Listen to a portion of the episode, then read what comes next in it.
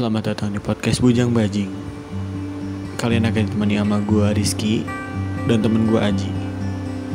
Dan kalian akan kita temenin dalam keadaan apapun, galau atau apapun itu. Dan jangan sedih, kita akan hadir setiap minggu untuk menemani kalian semua. Pokoknya mah kita akan bahas semua hal. Intinya mah anggap aja kita ini adalah teman nongkrong kalian.